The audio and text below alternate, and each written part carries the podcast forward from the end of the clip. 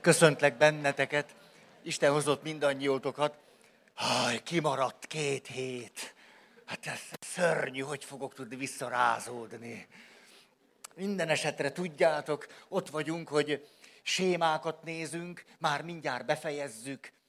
Már olyan értelemben, hogy már annyi sémáról volt szó, hogy már tulajdonképpen csak egy van ezen kívül.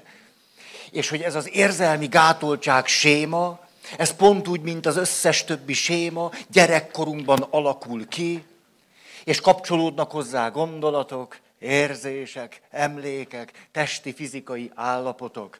És aztán ehhez adott reakciókat, cselekvésmódokat alakítunk ki, hogy a séma világa teljesen bekebelez, ez az egyik.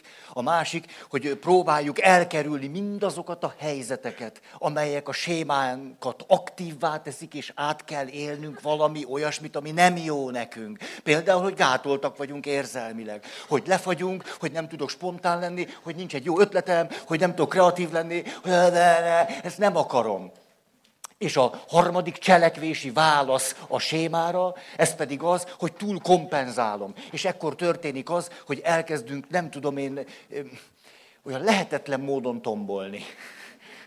Mert túl kompenzáljuk azt, hogy tulajdonképpen azt se tudjuk, hogy kell széles skálán kifejezni az érzéseket, egészen a legfinomabb gyöngétségtől és érintéstől, aztán a szenvedélyes ki tudja meddig. És ezért aztán maradt valami kicsit idétlen, esetlen, olyan begyakorolt, kitanult, kimódolt, nem tudom én, a média világából hozott tombolás. Látjuk, hogy milyen, és mindig az az érzésünk, hogy hát ebben semmi természetes nincs. Tombol az igaz, csak semmi természetes nincs benne. Ha, nem akartam, ez hosszabban ennyi. Hát képbe vagyunk, ugye? Tehát akkor ez az érzelmi gátoltság, és ha egy másik sémát kellene választani, ami nagyon jól ellenpontozza ezt a sémát, ez is egy séma, és itt van az érzelmi gátoltság, ez az, itt pedig mi szerepel? Elégtelen önkontroll, önfegyelem. Tudjátok, mi a lényege? A lényege az elégtelen önkontroll, önfegyelem sémának az, hogy a késztetést rögtön tett követi. Itt pedig a késztetés után önkontroll, önfegyelem. Önreflexió, önkontroll, önfegyelem, önreflexió. Spontánnak kéne lennem, önkontroll, önfegyelem, önreflexió. Na, látszik, hogy a kettő tulajdonképpen végpontja valaminek. Az egyik az egyiknek, másik a másiknak. Áj, most elmondanék egy történetet. Hát a két hét remek lehetőséget nyújtott arra, hogy... Tényleg ez, ez gáz? Ilyet nem? Veszélyes? Nem lesz jó. Látjátok, mindig ez történik. Most megmutattam az egyensúlyt. Hát valaki valamit csinál, és rögtön egy csomó ember azt mondja, vigyázz, nem lesz jó. Vigyázz, ennek rossz vége lesz. Vigyázz, ez, ez pont mindig így van. Tehát az egyensúlyt keressük. Jó. Szóval a két hét az remek lehetőség volt arra, hogy elmenjek keresztfiamhoz. Tehát a keresztfiamat már sokszor emlegettem nektek, egy cigány kisfiú, hát aki most már nem kisfiú, mert most már... Hú, na, felnőtt férfi. De egy éves kora óta, hát ismerjük egymást, és akkor nagyon ilyen őszintén tudunk egymással beszélgetni. És ahogy beszélgetünk, egyszer csak úgy rám néz, azt mondja, Feri, mostanában miről beszélsz? Most nem mondom, nem esik rosszul, hogy nem követ engem, de mindegy. Már, hogy, hogy értitek, hogy értettem, most zavarba jöttem egy kicsit, szóval nem, nem, na, jó, tehát igen, nem hallgatja az előadást, így értettem. Na. Erre hát azt válaszoltam neki, hogy hát te tulajdonképpen most, hát egyszerűen mondom neked, Lacikám, hát érzelmi gátoltság. Szóval azt lehetne mondani, az érzésekről beszélek. Erre rám nézett, azt mondja, te?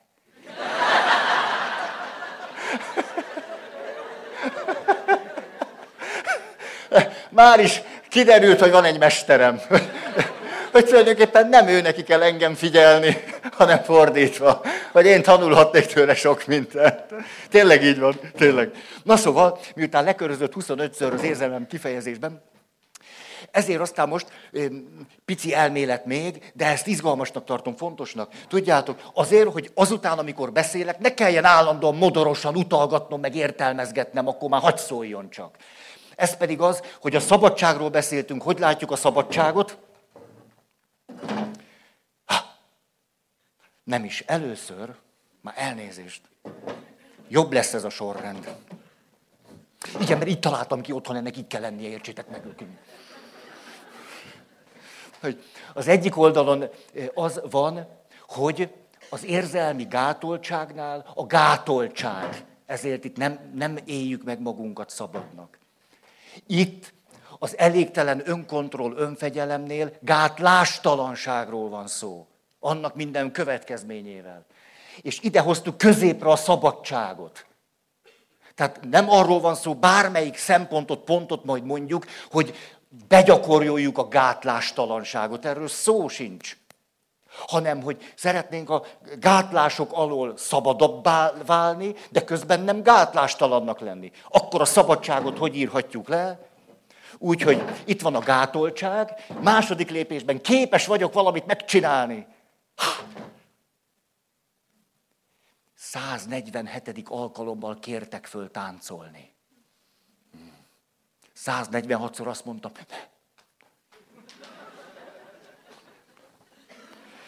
De ezt nem azért tettem, mert hogy valahogy ez a stílus nekem nem fekszik, hanem hogy a rémület vett rajtam erőt, hogy én egyszer csak ott a testemben valamit csináljak, és mások nézzék, és ott valami változzon a szagom, szóval ezt nem... nem, nem ezt.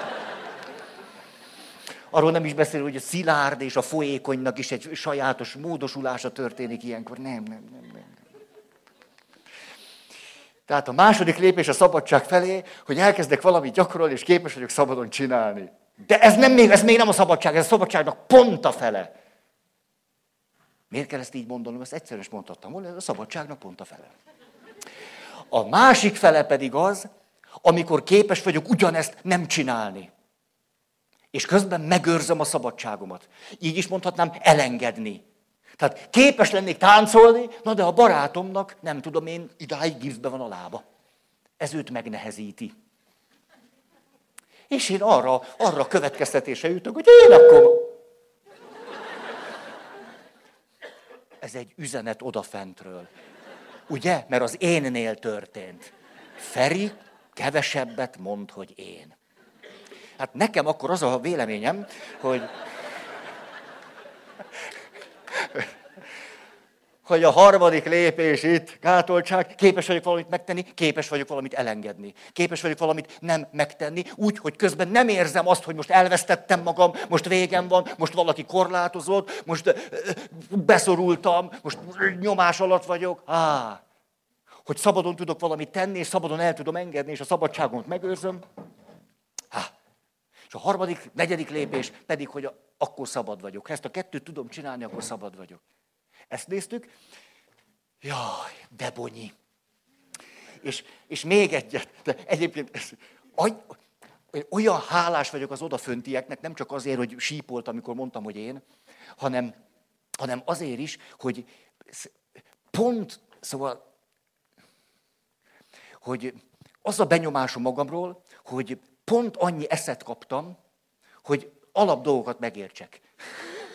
És, tehát, hogy, hogy mikor igazán na, okos barátaimmal találkozom, mindig összezavarnak, és az lesz a benyomásom, hogy tulajdonképpen milyen hálás lehetek neki, hogy úgy egy pont után én már elfogyok.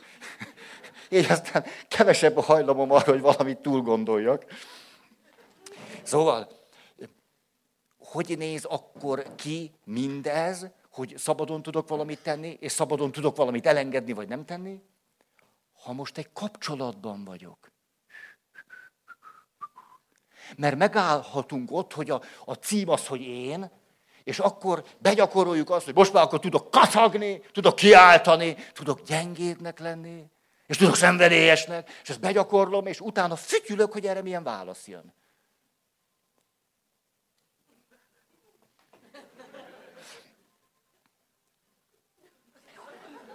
De késd oda, hogy eddig nem szólalt meg valami telefon. Itt gátolt vagyok. Most kapcsolatban vagyok. gátolt vagyok, itt képes vagyok valamit kifejezni.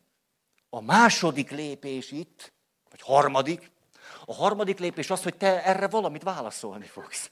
Jó esetben valami spontán módon az érzéseidet kifejezve, persze mérlegelve szabadul, hogy mit és hogyan. A negyedik lépés, hogy én itt megőrzöm a szabadságomat, miközben te valahogyan reagáltál rám, valahogyan válaszoltál, valamit keltettem benned, és te ezt kifejezed.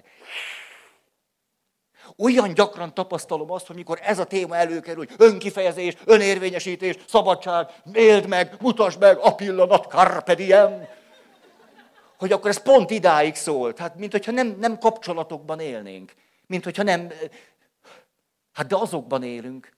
Hát nyilvánvaló. Tehát akkor a szabadság, ha kapcsolat felől nézem, nem csak az, hogy én képes vagyok valamit így, vagy úgy, vagy amúgy, hanem amikor te válaszolsz erre, főleg, ha valami olyasmit, ami számomra negatív, például, hogyha nem szavakat veszünk, hanem egy érintést veszünk. Hát ne, nem úgy szokott lenni, hogy néha vannak, akik úgy szeretnek érintgetni, mások meg úgy összeszedik magukat, hogy ú, ú, megvan nektek, hát biztos nem voltatok annyira gátoltak, ide is ülök akkor, serdülőkorotokban, mint én. Én nagyon. Hogy az összes lehetetlen filmet rólam meg lehetett volna mintázni. Hogy hogyan agyalom, agyalom a végtelenségig, hogy hogy kellene a moziba. Hát én, én ebben idáig benne voltam. Hát szóval, na, hát én úgy, na, utolsók között próbálkoztam. Szerencsére, hogy voltak ö, ö, spontán nők a közelemben. Na szóval, hogy akkor ne szót vegyünk példának, hanem valami érintést, hogy te fogod, és megérinted a másikat, és der- gyakran láttam azt, hogy ha másik ugyanolyan spontán módon egy kicsit elhúzódik. Na akkor mi van? Nyuszifül. Ugye, akkor az este neked vége van, ezt olyan elutasításnak veszed, kardodba dőlsz, elpusztulsz, remély körbenézel, remélem nem vette senki észre, ezt az égést, ezt a gázt, ezt a cikit, menekülök innen, megyek. Remélem, hogy, hogy a ruhatárban van valaki, mert megyek, veszem fel a kabátom, és nem, engem nem érdekel, csak itt ne legyek, elsüllyedek. Egy egyszerű reakciótól. Ugye attól, hogy, hogy én megérintettem valakit, ő szabadon, ezt vagy elfogadja, vagy nem. És a szabadságom ebből a szempontból úgy néz ki, hogy képes vagyok szabadon megérinteni valakit, ez nem azt jelenti, hogy agyatlanul. Hát akkor azt mérlegelhetem, hogy ezt most akarom, vagy nem, vagy ez jó, vagy ez illik, vagy nem. Most az illiket értitek, hogy, hogy most az a helyzethez passzol, kapcsolódik, rendben van. És néha meg nem gondolom át, na olyan is van. És a, de a reakcióra megőrzöm a szabadságomat. A negatívra is. És akkor most itt jön egy sor. Még a szép dolog, hogy te reagálsz valamit, és én megőrzöm a szabadságom, és erre én is tudok valamit szabadon. És oly gyakran láttam nem csak azt, hogy amikor valaki egy, egy szabad, szabad gesztusra ugyanolyan szabadon válaszol, és ez nekem rosszul esik, akkor megsemmisülök. Ugye a másik, hogy na nem semmisülök meg, de egyszer csak valahogy a folyamat megakad. Nem tudom folytatni a folyamatot. Ott egyszerűen... Az első gesztust tudom, vagy egy gesztust tudok, vagy ha biztonságban vagyok, akkor ott tudom, de egyébként megakadok. És de nagy dolog, hogy a szabadságot most elkezdjük folyamatban látni. Tehát akkor te szabadon mondjuk elutasítasz, vagy azt mondod, hogy ne, neked sok, vagy aztán miért is? És én magamnál, a szabadságomnál tudok lenni. És erre tudok valamit ugyanabban a szabadságban spontán ö, ö, válaszolni, és a folyamat tovább tud menni anélkül, hogy elvesztem volna. És a, még van egy lépés, hogy ráadásul szabadon tudok reagálni, szabadon tudok cselekedni, szabadon tudsz reagálni, meg tudjuk csinálni a folyamatokat, de a következő lépés még az, hogy jó, még összeszedem magam, azt az estét még végigcsinálom, és utána köd előttem, köd utánam. Tehát akkor a szabadság úgy néz, hogy képes vagyok kapcsolatban maradni veled. Hő. Na, azért már jobban hangzik. Tehát akkor erről van szó. Nem gátlástalanságról, hanem hogy hogyan tudunk akkor kapcsolatokban, hogyan tudjuk a reakciót, hogyan... Oké, okay, elpucolom ezeket innen, aztán majd... Jaj, de melós ez. ez. Mindig valaki rendetlenséget csinál itt. Gyorsan felsorolom, hogy milyen területei vannak az érzelem kifejezésnek, mert ebben a sémában nem pusztán csak az érzésekről van szó, hanem ebben benne van a spontaneitás, a játékosság, pozitív és negatív érzések, de benne van gondoskodás, törődés. Hát ez egy elég gazdag világ. És akkor gyorsan mondom. Tehát milyen területeken gyakorolhatunk? Hát, mert ez a jó. Föltártuk, hogy mennyire rosszul vagyunk. Remek. Inkább, hogy hol, hol, hol tehetnék valami jó pofa kísérletet, első lépést. Színek. Nem jött be. Formák, hangok, anyagok, mozdulatok, tempók, erősség, stílus, spontaneitás, szavak, vágyak, ösztönkésztetések, érzelmek, sebesség, szükséglet. Ez volt az utolsó. Pilinszki. Emlékeztek, ez volt az utolsó, hogy Pilinszkit megverik Párizsban, és befekszik az ágyba, és azt mondja a barátjának, de úgy ruhástul, úgy, úgy, úgy, ahogy úgy összeszedte magát, és azt mondja a barátjának, hogy simogasd a fejem. És ugye milyen zseniális, hogy a barátja képes ezt megtenni. Azt mondja, de hülyeskedj már, én is férfi vagyok. Nem. Akkor megyünk tovább. Következő, játékosság. Há! A játékosság nagyon kulcsfogalom itt. Hiszen a séma úgy alakul ki gyerekkorban, hogy az a kisgyerkőc a maga természetességgel, spontaneitásával, játékosságával valamit kifejez, és erre kívül azt mondják, hogy fogod be? Mit ugrálsz? Ülj már a fenekedem! Ne kalimpálj az ördögnek! Emlékeztek? Ne kalimpálj az ördögnek! Ne intekes neki! Pedig a gyerek egyszerűen csak tik-tik-tik-tik-tik. Jól is tette. Szóval... játékosság. A két hét megfelelő lehetőség volt arra, hogy elmenjek wellnessezni. Jaj, hát le is ülök. És miután, hát az nem, hogy fél órára beugrasz a medencébe. Az nem, akkor egyik medence, át a másikba, nem nincs is kedvem még átmenni, csak akkor dög lesz, és akkor, na, kikászálódsz egy... egy valamit megkajolsz, és, és arra jutottam, hogy gyűjtök egy kis anyagot a mai előadásra. Mert tulajdonképpen már önmagában az, hogy valaki elmer menni egy wellness helyre. Akinek ez semmi, neked majd máshol lesz baj. De...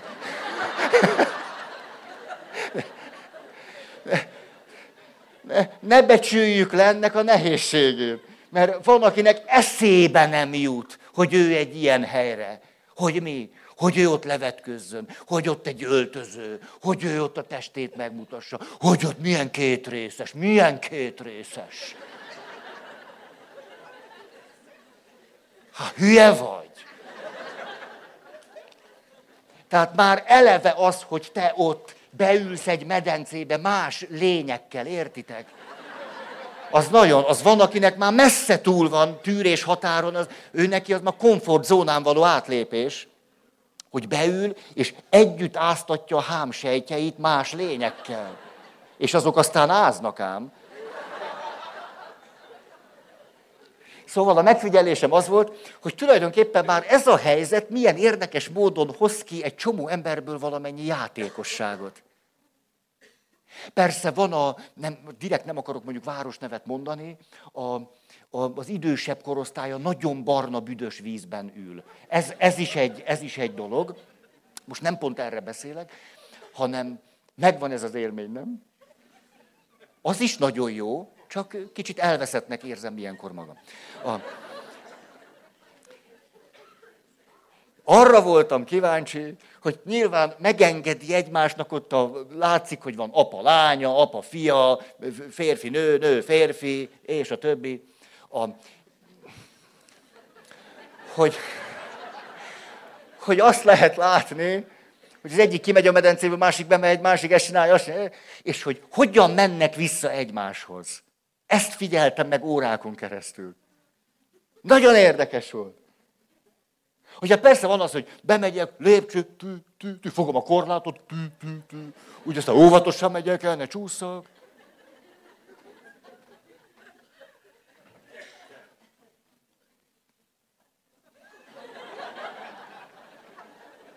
Hát ilyen is van, de ezek nem annyira érdekesek. Mert olyan is volt, és akkor mondom a gyűjteményemet, hogy férfi jön, belép az ajtón, látja, hogy a felesége vagy az a hölgy, akivel van, most értétek, mit tudom én, most nem ez.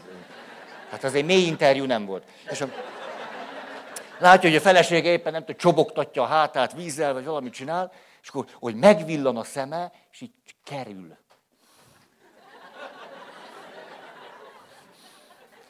Úgyhogy hátulról jöjjön. És akkor mit tudom én? Másik, két medence összeér, lement, ott is látszott, hogy a nő éppen becsukja a szemét. Így. És úgy legunnyadt, hogy ne nagyon lehessen látni az elválasztótól, és fröcsköl. Így. Aztán voltak a kevésbé leleményesek, akik egyszerűen csak leültek egymás mellé, és akkor kicsit bögdösték, meg kicsit... Tulajdonképpen jó volt nézni. Gyűjtöttem ezeket a, ezeket a játékos elemeket. És lehetett látni, és ez a, ez a tök jó, hogy akármennyi, hogy a szemébe ment a víz, vagy mit tudom, meglepődött, nem tudom mitől, hogy az első pillanatban a reakciók sokszor olyan meglepetésszerűek voltak, tehát azt lehetett látni az arcán, hogy nem is tudja pontosan, hogy most veszélyese vagy nem, és hogy utána mindenki mosolygott. Egyszerűen jól esik, tehát jól esik, jól esik, hogy a társa, na, hát ez érdemes, hogy valahogy elég régről hozzuk ezt az élményt, hogy ez valami jó. Hát nem úgy van, hogy megvolt nektek a Dézsa élmény, Kád élmény, hogy... gumikacsával. A mi időnkben sajnos a gumikacsa igaz, nagyon szép sárga volt, de nagyon kemény műanyagból készült. Piros volt a csőre vége, megvan nektek? És volt rajta egy picike kis lyuk. És azon így szuszogott a gumikacsa. Megvan? Neked megvan, megvan. Jó, nekem sose volt. Ah.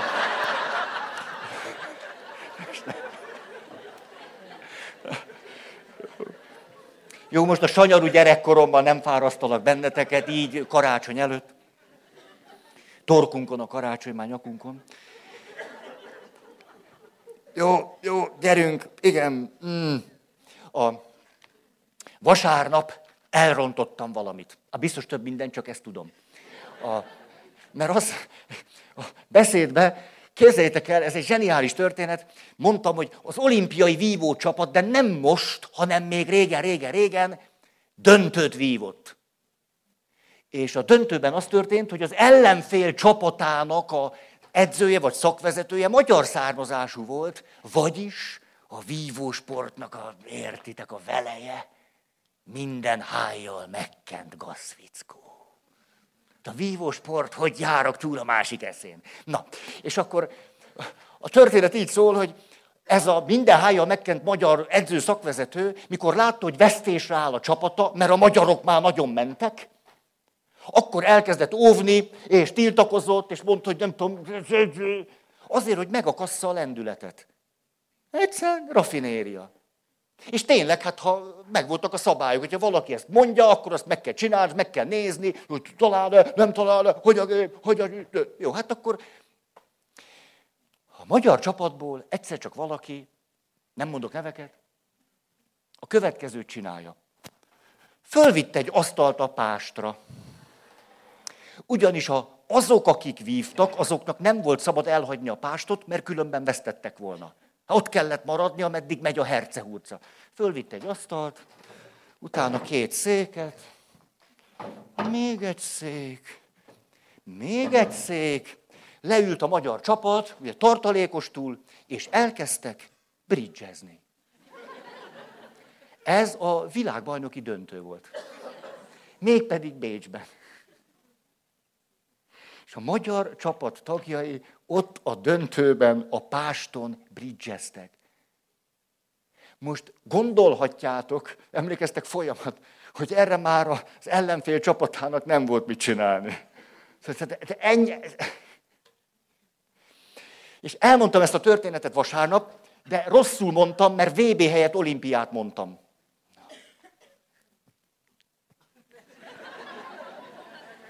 És ugye az életnek, vagy a sorsnak ez a játékosság, vagy fintora, bejött a sekrestébe egy magas ember, nem tudja, te fiatalok vagytok, de lehet, hogy a nevet ismeritek, akik nem annyira fiatalok, Kopecki Lajos. Évtizedekig sport, sport, sport, kommentár, számtalan olimpia. Kopecki Lajos ott volt a misén. És bejön azt mondja, Feri, nem olimpia volt a bécsi vé bé. És akkor hozzátett még egy, egy, egy történetet, mert ő az érdekelte később, hogy egy, egy, egy világbajnoki döntőben, ott a legélesebb szituációban, mikor elkezdett a magyar csapat bridgezni, hogy ez tulajdonképpen mondjuk hol voltak ők fejben. Tehát, hogy az egész egy ilyen kamu sztori volt, hogy közben ott izgultak meg mi, vagy hogy tényleg játszottak. És erre néhány héttel később megkérdezte az egyik világbajnokot, mondd meg, emlékszel-e, hogy mi volt az első tét? Erre a játékos azt mondja, arra nem emlékszem, mi volt a tét, de az első kérdés az volt, amikor leültünk, hogy forintba vagy shillingbe játszunk el.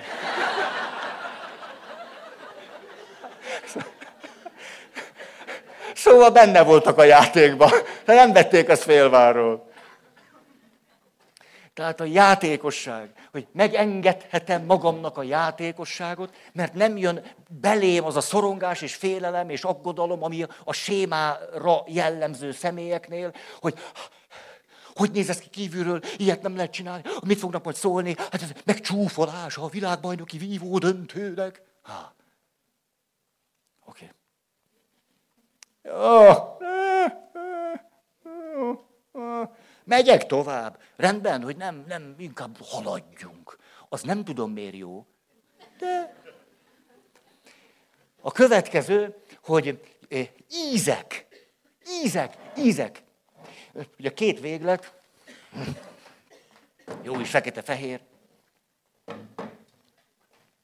Gyerekkoromban, miután komoly anya problémáim voltak, ez kihatott az étkezésemre.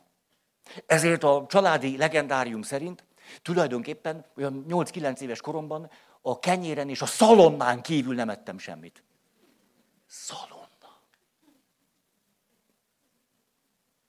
harminc, hogy is van? harminckettő éve nem ettem húst. Szerintem talán azért is, mert gyerekkoromat végig szalonnáztam. Szalonna, kenyér, szalonna, kenyér. És amikor anyukám megkérdezte, hogy egészségedre, hogy mit kérsz vacsorára, akkor ezt tulajdonképpen nem úgy kérdeztem, mint hogyha válaszra várt volna, mert pontosan lehetett tudni, hogy szalonna, kenyér, tea, szalonna, kenyér, tea. Ez odáig fajult, hogy néha aztán elvittek edzőtáborba, már kiskölyökként, kilenc-tíz évesen már edzőtábor, két hét, három hét. Nekem néhány nap múlva az edzők asztalához kellett ülnöm, hogy lássák, hogy mennyit eszek. Hát most látták, hogy nem eszek, tehát nem tudom, ez miért volt nekik jó, mert attól, hogy ott ültem, nem ettem többet, csak ők is látták, hogy nem ettem többet. És ettől ők is idegesek lettek. És máig emlékszem erre, de azt hiszem, egyszer elmeséltem, hogy a leves se ízlett nekem, az, az, az, az anyukám nem így csinálta, már ha ettem volna, de akkor se, azért a szagát ismertem. És hát a másodikról ne is beszéljünk, hát olyan étel nálunk nem volt. És akkor végül lekváros linz, nem, nem linze. Mi az, tudjátok, hogy nem is lerme, az a csokis, ami a közepén van a kis lekvár kis köröcske. Linzer? De, de, de milyen linzer? Linzer karika! Na, ó, ó. Ez jól esett most. Linzer karika. Tehát akkor harmadik fogás volt a linzer karika. Én a linzer karikát is utáltam. Hát nem úgy volt, hogy végre eljutottunk a linzer karikához. De hogy mégiscsak az edzőim ne nyektessenek már agyon, meg, megettem a linzer karikát, de utáltam az egészet. És erre képzeljétek el, mi történt, hogy a négyes asztal, nem bridgeztünk, hanem linzer karikáztunk, és az összes edző, hát milyen jó edzőim voltak, odaadta maga linzer karikáját.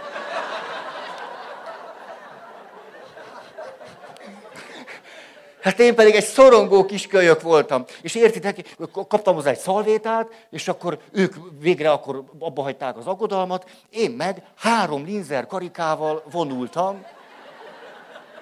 És egy, egy kilenc éves gyerekként, hogy, hogy hát a, a szorongás, most mit csináljak ezzel? Hogy, hogy, hát, hogy én ezt nem eszem meg, az tuti biztos. De mi, mi, mi, mi legyen a...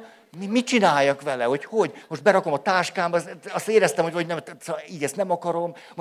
Az bennem volt, hogy szüleim mondták, hogy volt bennem ilyen jó kisfiúság, hogy a szemétben nem dobunk ételt. Nem, azt tényleg nagyon, hogy a szemétben nem, azt, azt, azt hú, hát akkor az a szemétben nem. És hogy mentem ott a folyosón, az ebédlőből a szobámba, egyszer csak föltűntek jobbra és balra a fikuszok. Jobb oldalt volt egy fikusz, bal oldalt anyósfül. És az tényleg, az kipusztíthatatlan, az anyósfül. Csak ne egyétek meg, mert súlyosan mérgező. És azt csináltam, de szóval kívülről látja valaki, hát tehát a miszter Bean ahhoz képest ipari tanuló. Ahogy megpróbáltam a linzer karikát elásni. Hát most azt csak éreztem én, hogy ha csak úgy értitek, hogy, hogy mondjam, megpermetezem vele a földet, kicsit olyan trágyaszerűen, hát, hát az így nem, hát ez nem múcs, hogy, hogy csak úgy, tehát ahhoz nekem ásni kellett. De világosan emlékszem, hogy három linzerkarikát elástam. Egy, egy halvány, szorongató érzés erőltet rajtam, hogy vajon az anyósfül bírja a linzerkarikát. Erről aztán semmi információm nem volt. És utána éhesen visszamentem a szobámba, a, és szalonnáról álmodtam. A, hát az egyik véglet az ízek tekintetében az, hogy csak szalonna. És nem tudom, hogy van törzs helyetek? Nincs, de jó ég. De van! Az milyen érdekes, a, a, a picit többet éltek bólogatnak. Úgyhogy törzshely. Hogy átmegyünk Ausztriába, ott szinte minden igazi jó étteremben van törzsasztal. Törzsasztal. Hogy? Na. Ne vágj föl. A... Szóval, azért az jól esik, mikor bemész a törzshelyedre, leülsz, és kedvesen rád mosolyog a pincér vagy a pincérnő, és azt mondja, a szokásosat. Ez jó. De a másik, mondhatom a másikat, mert most tulajdonképpen erről beszélünk, hogy képes vagy úgy élni, hogy ha elmész valahova, akkor azt tudod mondani, mi a ház specialitása? Elmész egy másik országba, már előre készülsz arra, hogy a helyi cuccokat mind végigeszed, végigkóstolod. Ahogy most átmentünk Kanadába, az u es á-ból, hogy a Niagara vízesést megtekintsük, és elázzunk. És az megéheztünk, beültünk ott közel a vízeséshez, és rendeltünk, vagy én azt hiszem valami, nem tudom mit, vegetáriánus burgeret. Nagyon érdekes volt az íze. És a harmadik, negyedik falatnál rájöttem, hogy hát ez az! Nem a szalonna! Hanem a juharszirup! Oh. Nem maradtunk sokat Kanadában. Tehát az ízek tekintetében az, hogy, hogy mikor föl, föl szabadulok a gátlások alól, akkor megvan bennem az a szabadság, hogy kipróbáljak ízeket és ételeket, és ne rögtön az legyen az első picit nekem idegen íznél a benyomásom, hogy szörnyű, hogy förtelmes, hogy ezt nem bírom megenni, hogy há, ízek és kalandok. Milyen jó pofa cím. Rendben, következő. Újdonság. Az érzelmi gátoltságnál az újdonság fenyegető és veszélyes, és akkor most mondok, erősítek rá valamire, hogy ráadásul, aki érzelmi gátoltságban van, ő nagy valószínűséggel a környezetét is szívesen kontrollálja. Nem csak magamat kontrollálom, és reflexió, és ön, és ön, és ön, hanem a környezetemet is. Azért, hogy én, nekem ne kelljen állandóan megélnem azt, hogy elégtelen vagyok. Hogy valamit nem tudtam kifejezni, megélni, és hogy valami váratlan lesz, valami spontán lesz, valami kiszámíthatatlan és ismeretlen lesz. Ezt nem akarom, minden legyen ugyanúgy. Ha. Tehát, újdonság. Újdonság. Járom az országot, ez tök jó. Annyira jó, olyan helyek vannak Magyarországon, fantasztikus. Hát van, ahol az ötvenes években megállt az idő. Művelődési házaink egy külön Magyarország története földolgozást igényelnek. Ha valakinek nincs szakdolgozati témája, akkor művelődési házak és korszakok címmel talán ezt föl lehetne dolgozni, de, de, de a döbbenet. Szóval az, hogy mondjuk a hatvanas évekből becsempészett rágógumi még ott van a földön, zseniális. És a... idén megtörtént velem többször, hogy megyek be, és akkor ilyenkor öt-tíz perc az előadás kezdetéig, hát hogy valamit szoktak ilyenkor velem csinálni, és általában az, hogy van egy kis hely, ugye, valami, ahol... És akkor többször így szólítottak meg, művész úr.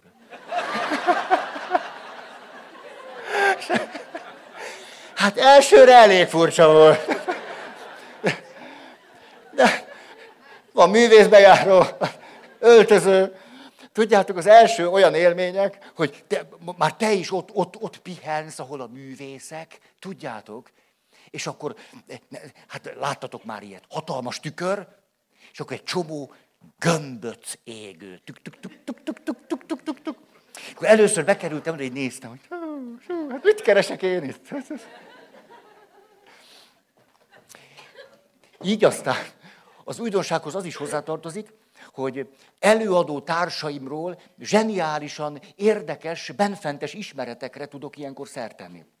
Hát tudom, hogyha például két feles üresen az asztalon, hogy akkor ki volt előttem. Direkt nem mondok nevet. Jó. Igen, magatartás van. Ja, de, de, újdonság. Kaptam egy e-mailt.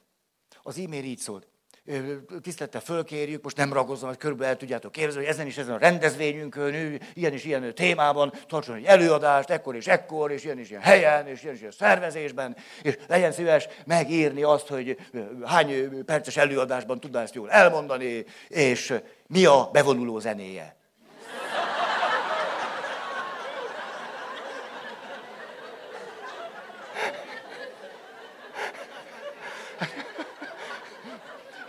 Ez az évem a meglepetések éve. Művész úr, bevonuló zene. És, és, és hogy mi történt ezzel a helyzettel, hogy visszaírtam, hogy az előadás ennyi és ennyi percben, és ez és ez, és akkor ezt és ezt tudom, és ezt, és bevonuló zeném nincs. És a válaszlevél a következők van, nagyon köszönjük, minden rendben van, akkor a bevonuló zenét mi szolgáltatjuk. Ezen a rendezvényen olyan nem volt, hogy valaki csak úgy bemegy. Hát mentek a fények, csí, csí, csí, komolyan. Tehát van ilyen, biztos volt, hogy csí, csí, csí, bevonuló zene, és mondták, most!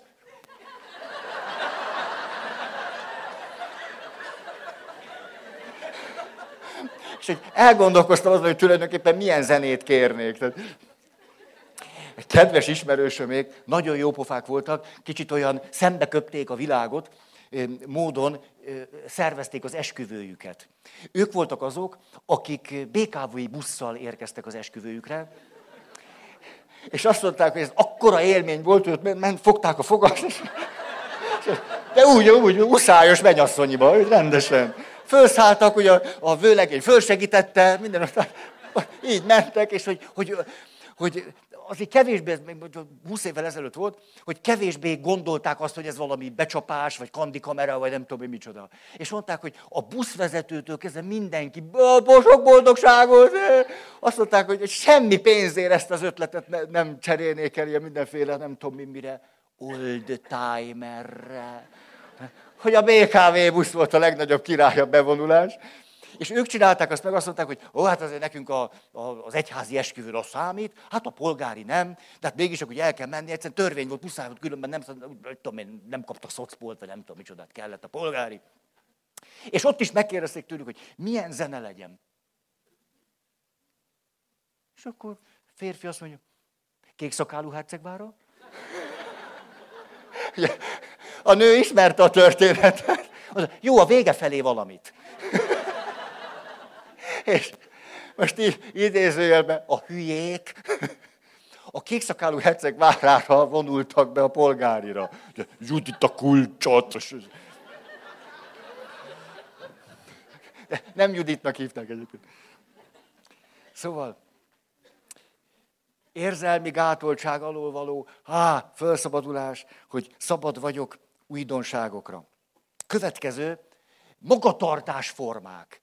Ó, hát most ez, tudom, hogy ezek nem tiszta kategóriák, a filozófus barátaim biztos azt mondanák, hogy Feri már, na, térj meg. De a, erről jut eszembe, nehogy megbántódjatok, de hogy mikor nagyon bicegtem, akkor persze, hogy egy csomóan kérdeztétek azt, hogy na de Feri, mi történt? Ugye két helyen is el, letörött egy, egy porca a jobb térdemből, azokat ki kellett venni, meg keresztszalagom elülső már nem volt tizenöt éve. Hát azért ment olyan lassan a rehabilitáció, mert kaptam egy keresztszalagot, hatvan centi, vagy ötven centi int vettek ki a combomból, és a műtét utáni meglepetésem az volt, hogy azt, hogy nem tudok állni, azt tudtam, hogy nem tudok járni, azt is tudtam, de hogy ülni se, azt nem. És akkor először fölültem, úgy fájt a combom, hát lehúztak onnan ötven centint, hát hogy, hogy ne fájt volna. De ezt nem tudtam előre. Mondom, hát ez remek lesz, mert kitaláltam, hogy vagy kerekes székbe ülök, csak nem tudok ülni. És de miért kezdtem ezt a történetet? Jaj, Feri! Ti tudjátok? Ja, ez az, ez az, ez az, itt, itt, itt, itt a, ahogy itt mókáztunk. Hogy már nekem mókázás volt. A... Most megint elfejtettem. Szóval akkor ott alig bírtam járni, akkor sokan kérdezték, na Feri, mi történt? Akkor elmondtam, hát az történt, hogy egy pszichodráma csoportban voltam, és ott vezettük a csoportot, és hát én úgy megörültem valamit, elkezdtem így ugrálni. És hogy így ugráltam, akkor törött le két darab a térdemből. Így az ugrálás közben. És ez a tanulság, hogy ahogy elmondtam, tulajdonképpen a pszichodráma csoportba kézzel, de annyira örültem valakinek, hogy valamit meg tudott csinálni, hogy így elkezdtem ugrálni. A válasz a többségnél a következő volt. Na, látod, nem szabad ugrálni. Mikor ezt kétszer-háromszor megkaptam, utána kifejezetten érdekelt már, hogy körülbelül hány ilyen mondatot fogok kapni. És ezek a mondatok, hogy nem szabad Feri ugrálnod, ne ugrálj, innen jött, hogy ezt csináltuk az előbb, hogy milyen, az volt a benyomás, hogy aki ezt mondja, ez egy olyan gondolkozás nélküli mondat. De hogy az a te mondatod, hogy te így élsz, hogy nem szabad ugrálni. Hogy azért mondod nekem. Hát aki, akiben nincs az, hogy, hogy, hogy nem szabad ugrálni, az, az nem azt fogja nekem mondani, hogy nem szabad ugrálni, hanem azt mondja, hogy jó, micsoda banális, jó, és hogy ő, mikor műtene, ő, mikor leszel jól. Akkor nem ezt fogja mondani, hogy nem szabad ugrálni. És ez nagyon megdöbbentett engem, hogy milyen sokatokban él ez a mondat, hogy nem szabad ugrálni. Hogy egy történik valami, és akkor ez, ez a reakciónk, hogy na inkább akkor ülj a fenekeden, ülj, ne csinálj. Ez megrendítő volt nekem. Milyen sokan... Na, jó van, most már.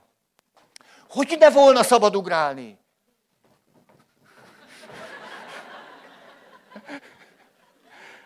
Lehet, egész jó vagyok. Most ma is gyógytornáztam egy órát. Sehol se tartok.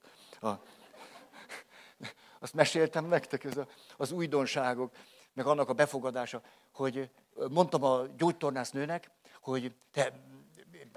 Szívesen meg csak bármi gyakorlatot, meg hogy a sportoló múlt, azért szívesen tolom, de hát, hogy érzékeny a derekam. Jaj, ezt meséltem. És akkor azt mondja, jó, akkor mielőtt a térdével foglalkozunk, nézzük meg egy picit a derekát. Akkor feküdjön le. Lefeküdtem, nézi, azt mondja, hát maga nem tud feküdni. ötven éves koromban derült ki, hogy nem tudok feküdni. Ez aztán az inkompetencia. És ott a műtött térdemhez hozzá se lehetett nyúlni addig, ameddig nem tanítottak meg feküdni. Döbbenetes. Olyan élmény ez.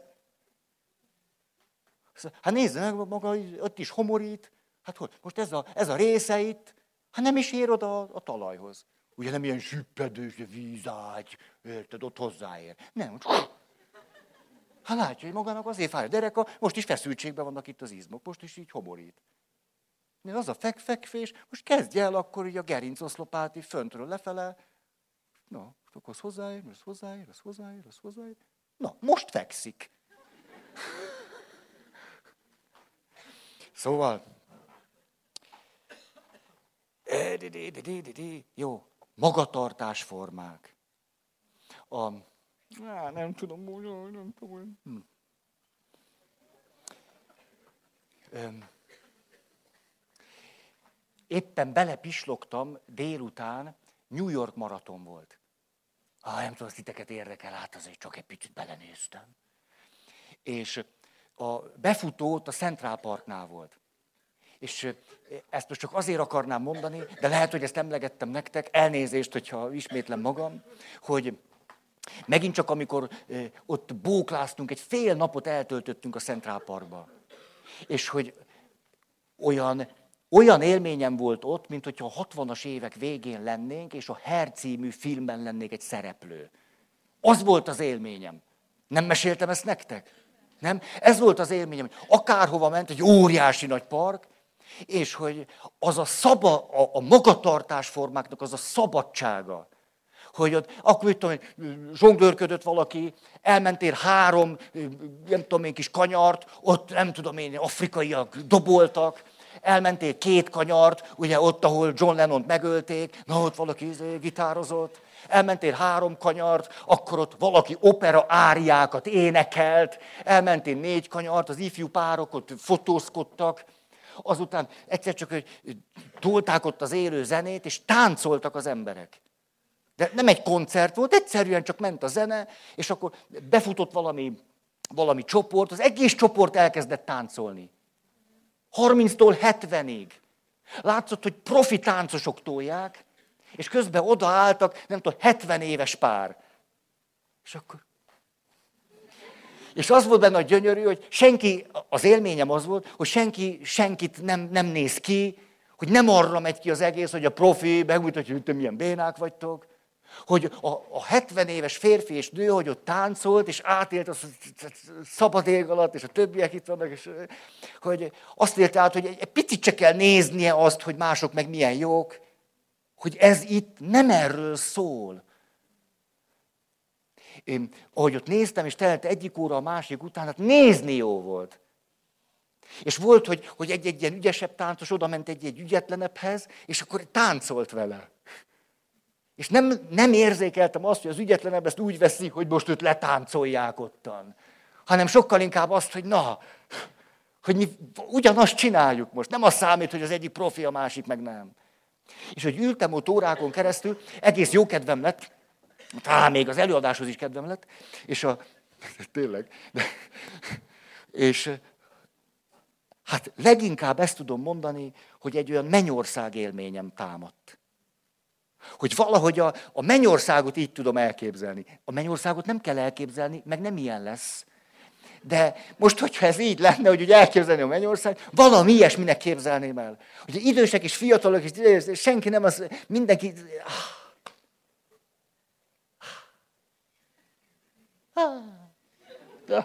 Úr! Tehát a magatartásformáknak ez a változatossága és szabadsága, és szerintem mi kulturálisan eléggé meg vagyunk nyomva itten. Ugye? Ugye, hogy ne... Mit szól a szomszéd? Két dolgot tudunk, mit szól a szomszéd, vagy ha úgyis úgy csináljuk, mint a szomszéd. Ezt a kettőt.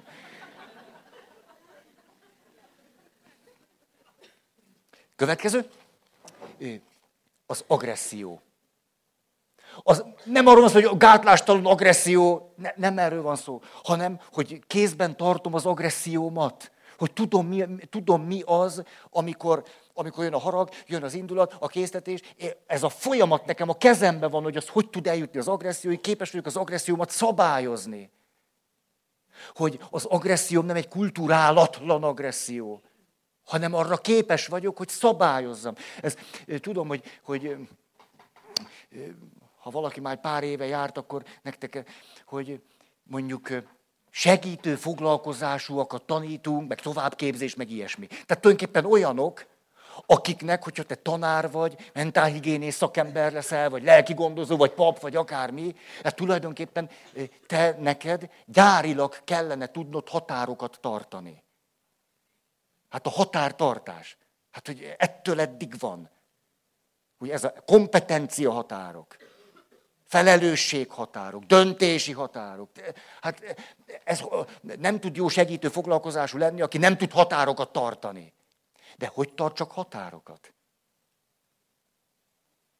A legtöbb segítő ugyanis a haragjában gátolt.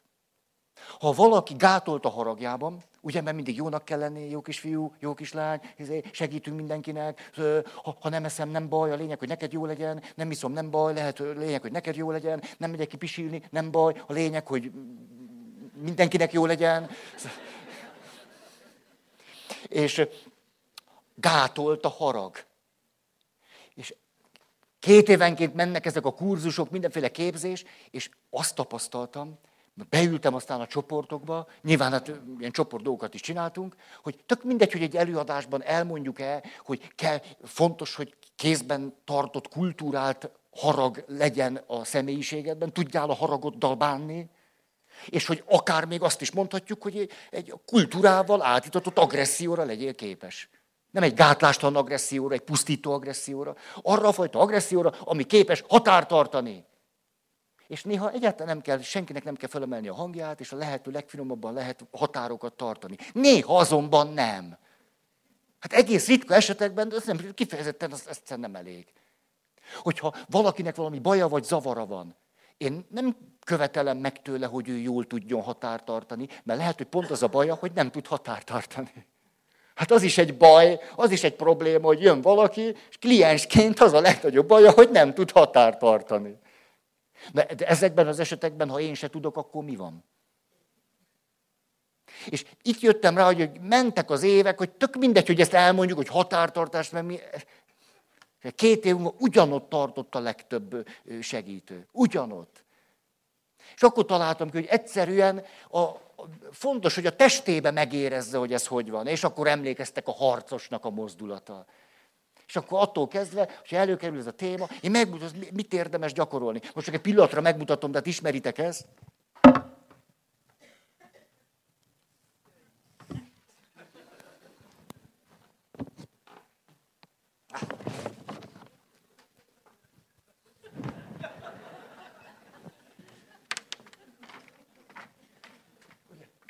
A mozdulat az így néz ki, hogy valami támadó alapállás, mielőtt megütötték a térdet. Melső középtartás. De jó, hogy jól tornáztam. Ez, ez a... Ez a határtartás. Ez a határtartás. Ez, hogy ezt meg tudod csinálni, és akkor nem azt mondom, nem megütöttél valakit, hanem a tenyerednél meghúztad a határt. És rájöttem, hogy lehet szövegelni, segíteni, írd meg a határ, kezd el ezt csinálni. De persze, hogy nem megy. Már ide így nem bírsz beállni. Nem érted? Nem. Hogy akkor... Ismeritek ugye ezt a... Az annyira zseniális film, ez a... Hogy volt ez a film? A, a Hajrá boldogság. Mert a Hajrá boldogságban van egy, egy hölgyemény, nagyon aranyos, nagyon kedves, egyszerűen nyeklik-nyaklik ezer felé. Nincs, nincs, nincs, nincs benne semmi tartás, nincs benne semmi. És akkor a hát, káosz az élete. Nem tud határokat tartani semmiben. Nagyon aranyos, nagyon kedves, csak káosz. És a barátnő elhívja őt táncolni. Azt mondja, hogy gyere már, menjünk el táncolni, hát nincsen egy tartós kapcsolatot, hát majd akkor ott a tánc, az jó lesz. És akkor állott egy ilyen száz hatvan centis, egy ilyen tangóznak. Egy ilyen tangomamma. És beáll, és azt mondja, jó, férfiak ide, hölgyek oda. És akkor legyen fordítva, mert akkor nem kell háttal lennem. Tényleg, mert rosszul mondtam, hogy a hölgyek ide, és akkor jó, hát akkor úgy is lett, de most így. És fölsorakoztak a hölgyek, és hogy akkor álljanak föl. És akkor mindenki fölállt, ez a lány meg. Tulajdonképpen nem tudott állni. És oda ment hozzá ez a tánctanárnő, azt mondja, hölgyem, hát ez nem állás. Hát maga nyeklik-nyaklik. Hát addig maga hogy tudna táncolni, amíg nem tud állni? Úgyhogy magának a kezdő gyakorlat, hogy áll. És ezt úgy gyakorolja, hogy, hogy érezze a talpán, hogy az a talpam, az a föld. Ezt most még, még, még most ütöttek négy hónapja, ne várjatok tőlem sokat. És akkor lehetett látni a lány, azt ez nem. És azt mondta, és most azután, ezt még látom magának, még tovább kell gyakorolnia. Mikor ezt csinálja, mondja azt, hogy az én helyem. Na, ez egy állás. Az én helyem. Most az énnél nem történt semmi, kösz. A... Tehát azért van benne a kiáltás is, meg a mozdulat. Ilyen értelemben beszélek az agresszióról, vagy az agresszió gátoltságáról. Tehát nem, nem bántanunk kell egymást, hanem például tudnom határokat tartani, vagy megvédeni magam. Nincs szükség ezt alkalmazni, csak amikor... Na. Jól van.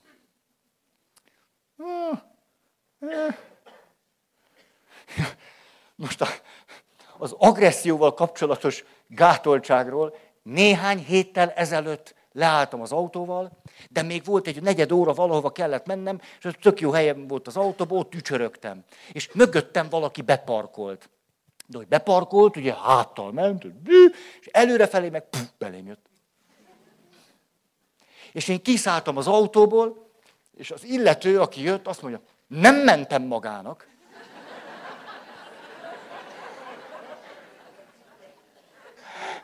Azért ezekkel meg lehet még lepni.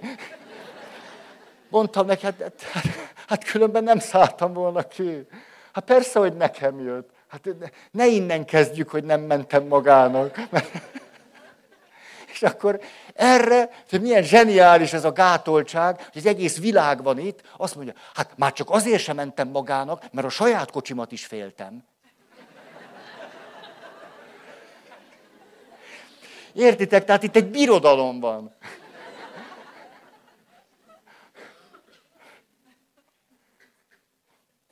Na jó van.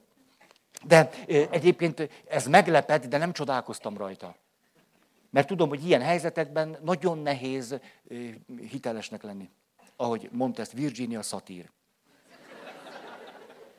Igen, igen, vannak ilyen nevükkel is bizalmat ébresztő személyek. Következő, gondoskodás, gondoskodás, törődés. Ehhez a sémához tartozik, hogy valaki nem tud gondoskodni, törődni. Úgy érzi, az, az túl, túl lágy, az, az túl finom, az cukros, az gejl, az hogy is kezdjen neki, miért is ő, mit is csináljon, egyáltalán mi, mi kellhet neked. Erre mondtam azt, hogy lehet, hogy valaki a játékosságon derül, akkor eljutunk a gondoskodásig, akkor ú, tényleg. Sok minden van itt. A, igen. Egyszer temettem valakit, hát sokszor temettem sokakat, de most egy konkrét helyzetre gondolok, és akkor ilyenkor, ha lehetőségem van, akkor megkérem a családtagokat, hogy írjanak nekem egy, egy oldalt körülbelül, vagy amennyi nekik jól esik az elhunytról. Ez azért is jó lehet, mert a gyászmunkát is segíti. Le kell ülni, megfogalmazni, esetleg van úgy, hogy nem csak egy valaki írja, vagy azt, hogy te, te ez hogy is volt, vagy, vagy te, ezt, te is így látod, vagy mit írjak még bele, a pap kért egy, akkor elkezdenek beszélgetni. Szóval ezért is értékesnek tartom. És akkor kaptam egy ilyen lapot, és úgy bennem van ez, egy idős nagymama, és akkor ez volt benne, hogy, hogy nagymamánk, vagy édesanyám nem volt, hogy is, nem volt iskolázott személy, de ahhoz a nemzedékhez tartozott, akik ezzel együtt műveltek voltak, és belém égett az, ahogyan a nagymamám tüchtig módon megfőzte a vasárnapi ebédet, el is mosogatott, és mosogatás után beült a füles karosszékbe, és ott elővett egy könyvet, és ott olvasott, és tilos volt zavarni.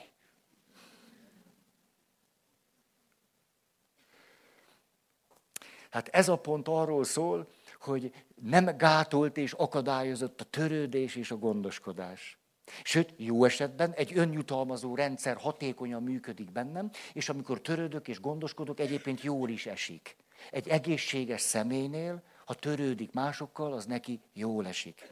Ha neked nem esik jól másokkal törődni, akkor te egy olyan egészséges személy vagy, aki megsérültél.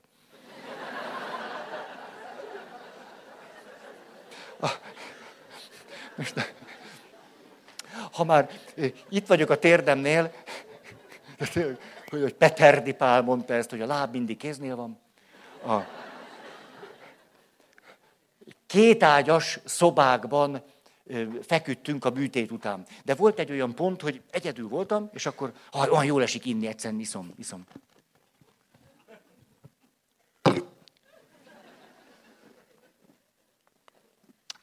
Szóval,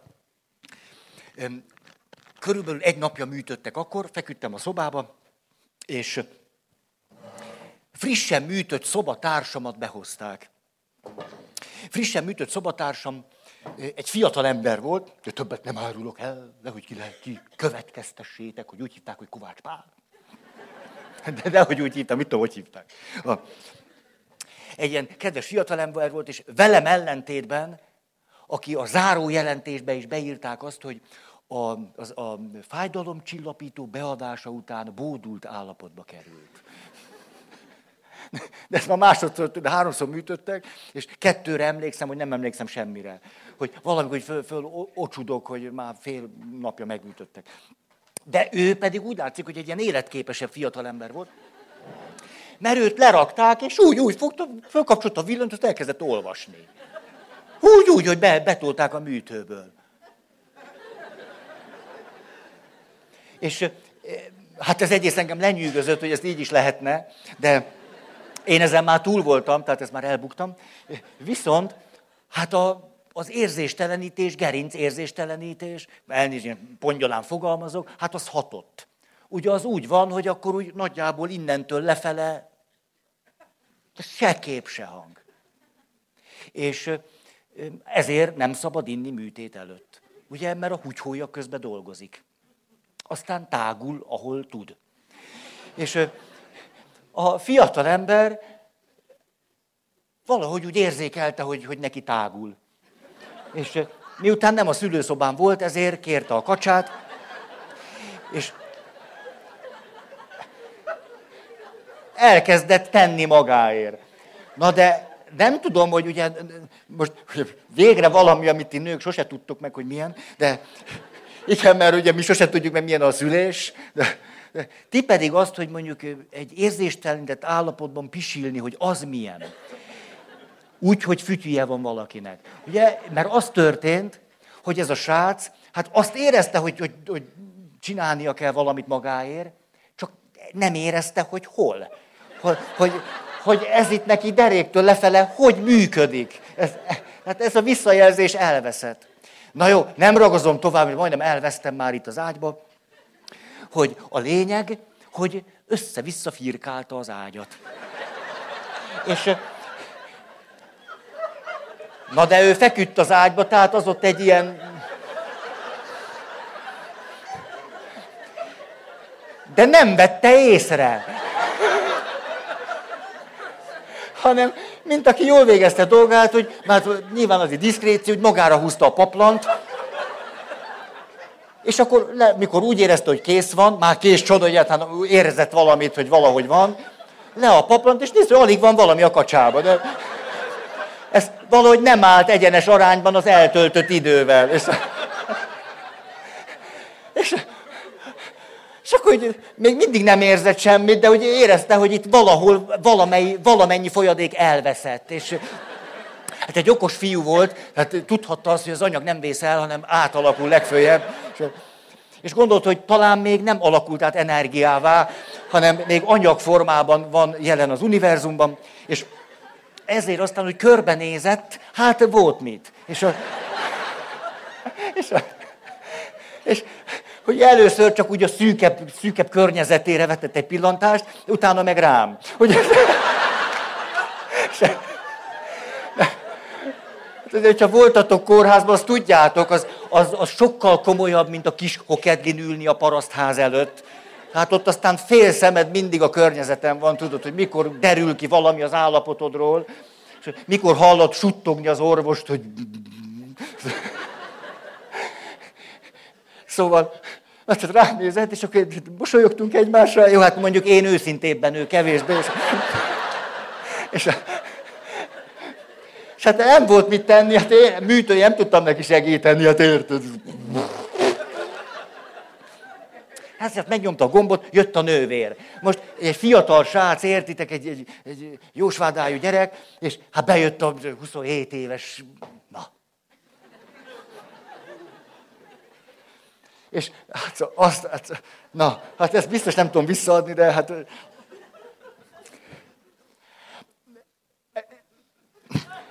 Tulajdonképpen azért csöngettem,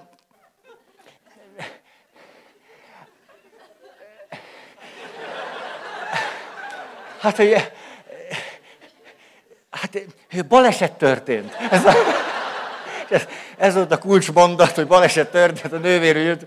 Azt mondja, nővér nagyon kedves volt, azt mondja, megoldjuk. És akkor, hát én csak diszkréten, ugye, csak a perifériás látásommal követtem az eseményeket. Minden esetre akkor ott megtörtént a minden, jó? Tehát csatornázási művek elvonultak volna, de a fiú pedig, ahogy úgy érezte, hogy kezd, kezd olyan szárazabb lenni az élet, akkor azt mondja, hogy hát, hát én úgy szégyellem magam. Hát gyerekkoromban történt velem ilyesmi. Én azt hiszem, mondta, hogy nyilván töprengett nagyon a saját, saját sorsa fölött, ez jó, ez az önstabilizálásnak egy nagyon egészséges lélek, így csinálja. Mondta, hogy én, én azt hiszem tulajdonképpen, hogy nem bepisiltem, hanem ki. És döbbenetes pontos helyzetleírást adott. Meg is lepett, hogy valaki ilyen szorongattatott helyzetében mennyire az analitikus gondolkozási képességének a birtokában van. És hát a nővér pedig kedvesen konstatálta, ő nem elemezte a helyzetet, mert neki dolga volt, és érezte ennek a srácnak a zavarát. És amikor úgy megvolt a paplan, megvolt minden, ki volt öntve, ránézett a fiatal ember, és a következőt mondta neki. Ez maradjon kettőnk titka. Mondta a nővér, érzitek ezt a finomságot? Hát gyönyörű. Hát ez gyönyörű. És hogy hallottam... De te, ne, ne. Ja. Most mondják, hogy mekkora bajt csináltam. Most raktam össze, hogy maradjon kettőnk titka, de azért mertem elmesélni.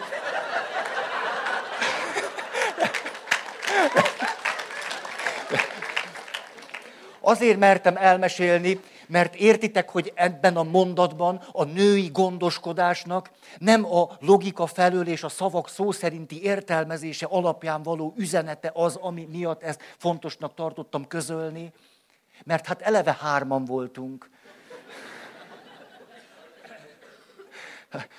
Na, szóval, ez a, hát szóval, és akkor volt az, hogy kiment, mind a ketten tisztán ott ültünk, vagy feküdtünk, ugye, ő harminc, én ötven, és úgy éreztem, jó helyen vagyok. Hogy ilyen nővérekre van szükség, akik ezt az egy mondatot oda tudják tenni. Mert az, ahogy ő gondoskodott, ez ebben az egy mondatban, hát ez, le vagyok nyűgözve. Szóval most a másik térdemen gondolkozom, hogy esetleg... De hát az ember valami jót kap, ugye, akkor egy kicsit a kötődés kialakul. Következő, ja, hát már itt vagyok, gyöngétség. A gyöngétség. Hú, hú, a, igen. Öm.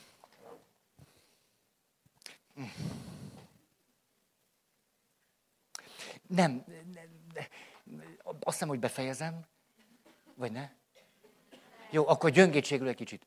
Jó, jó, jó, de ki kezdi? Most... Jó, akkor a, tehát akadályozott lehet a gyöngétség. És olyan öm, érdekes volt számomra megfigyelni azt, például önismereti csoportokban, hogy, hogy a, a gyöngétség az sokkal többek számára jelent nehézséget, mint azt gondolnánk. Sokkal többek számára. Hogy ahogyan megérintek valakit, megsimogatok valakit, oda ülök valakihez, vagy oda bújok valakihez, vagy ahogyan megsimogatom, vagy simogatom őt valamilyen szerepben, hogy nagyon jól lehet látni, hogy van akinek, ha szabad így mondanom, egyszerűen a, a, a gyöngétségnek azok a természetes mozdulatai nincsenek meg. Hogy nem is... És olyan érdekes, hogy lehet látni, hogy nem valami, valami gyöngéd mozdulat, amiben valaminek valami íve van, vagy nem tudom, szóval, hogy úgy követi a test formáját, hanem ilyen... Biztos láttatok már ilyet, hogy aludj a petikém, és akkor lejön, lejön a bőr, a szín, ami... Hogy fölmegy a stresszhormon, mert két óráig nem bír elaludni. Hogy... Megint csak, hogy van, akinek az egyik könnyű, a másik magát, vagy magától értetődés, az a hirtelen, hú, de tényleg, hogy tényleg, hogy milyen, milyen izgalmas az, például, hogy azt mondom, hogy, hogy gyakorlom a gyöngétséget. Egészen drámai a Schindler listája című film. A, az a jelenetén, az, az, az, nem, ezért akartam abba adni, mert nem akartam ezzel befejezni. De hát ti akartátok, né? A, hogy ott a Schindler listája című filmben van az, ahogyan ott van annak a lágernek a parancsnoka, tulajdonképpen egy fiatal hát, ember, de hát a, a brutalitás, az agresszió egyszerűen, szóval, na, ne, nem kell jelzőket mondani, egyszerűen úgy szörnyű, ahogy van. És valami miatt fölmegy hozzá oda, a parancsnoki állásba, ott onnan ilyen ablakok vannak, ha láttátok a filmet, lehet látni, az egész teret lehet látni, a barakokra rá lehet látni. És valami miatt ez a gyerek följön, mert valami takarít, vagy nem tudom, mit csinál. És a, és a gyerek ott valahogy kijönt valamit, nem tudom, már elnézést, már nem így kéne mondani. Na, és egyszer csak ezt a katonát, ezt a, nem mindegy, el, elfogja a gyöngétség, és látszik, hogy a fiú nagyon megrémül, hogy, hogy azon nyomban valami baja lesz, mert kijöntött valamit, és fogja ez a katona, és szóval nem baj, és megsimogatja a fejét. Ez teljesen váratlanul.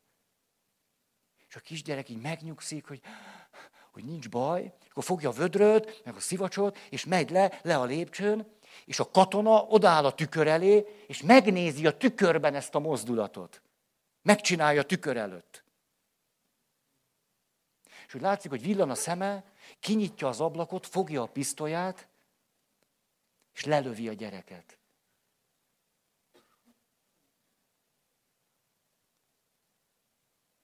Ez a, ennél tényleg drámaiabban nem tudom érzékeltetni, milyen az, amikor valaki elidegenedett a gyöngétségétől. Hogy azt mondja rá, ami ennél a sémánál oly nagyon gyakori, hogy... Én ezt nem csinálom, mert ha csinálnám, az nem én lennék. Hogy én nem ilyen vagyok. Hogyha valami lélektani szakirodalomban képzett, akkor azt mondja, hogy én idegen. Ez teljesen idegen volna tőlem sokak előtt táncolni. Teljesen idegen volna el, tőlem az, hogy a, a nő kérdezi a férfit, hogy nem, mikor kéred már meg a kezem. Én nem vagyok az a fajta. Jössz vagy nem? Ne szórakozzunk. És hogyha... megkérdezik a haverjai a kocsmába, tehát mikor kérjed már meg a Brünnhildának a kezét? Azt a hülye vagy, azt a nyálas, itt majd így térdeljek le, így, így, hülyének nézel.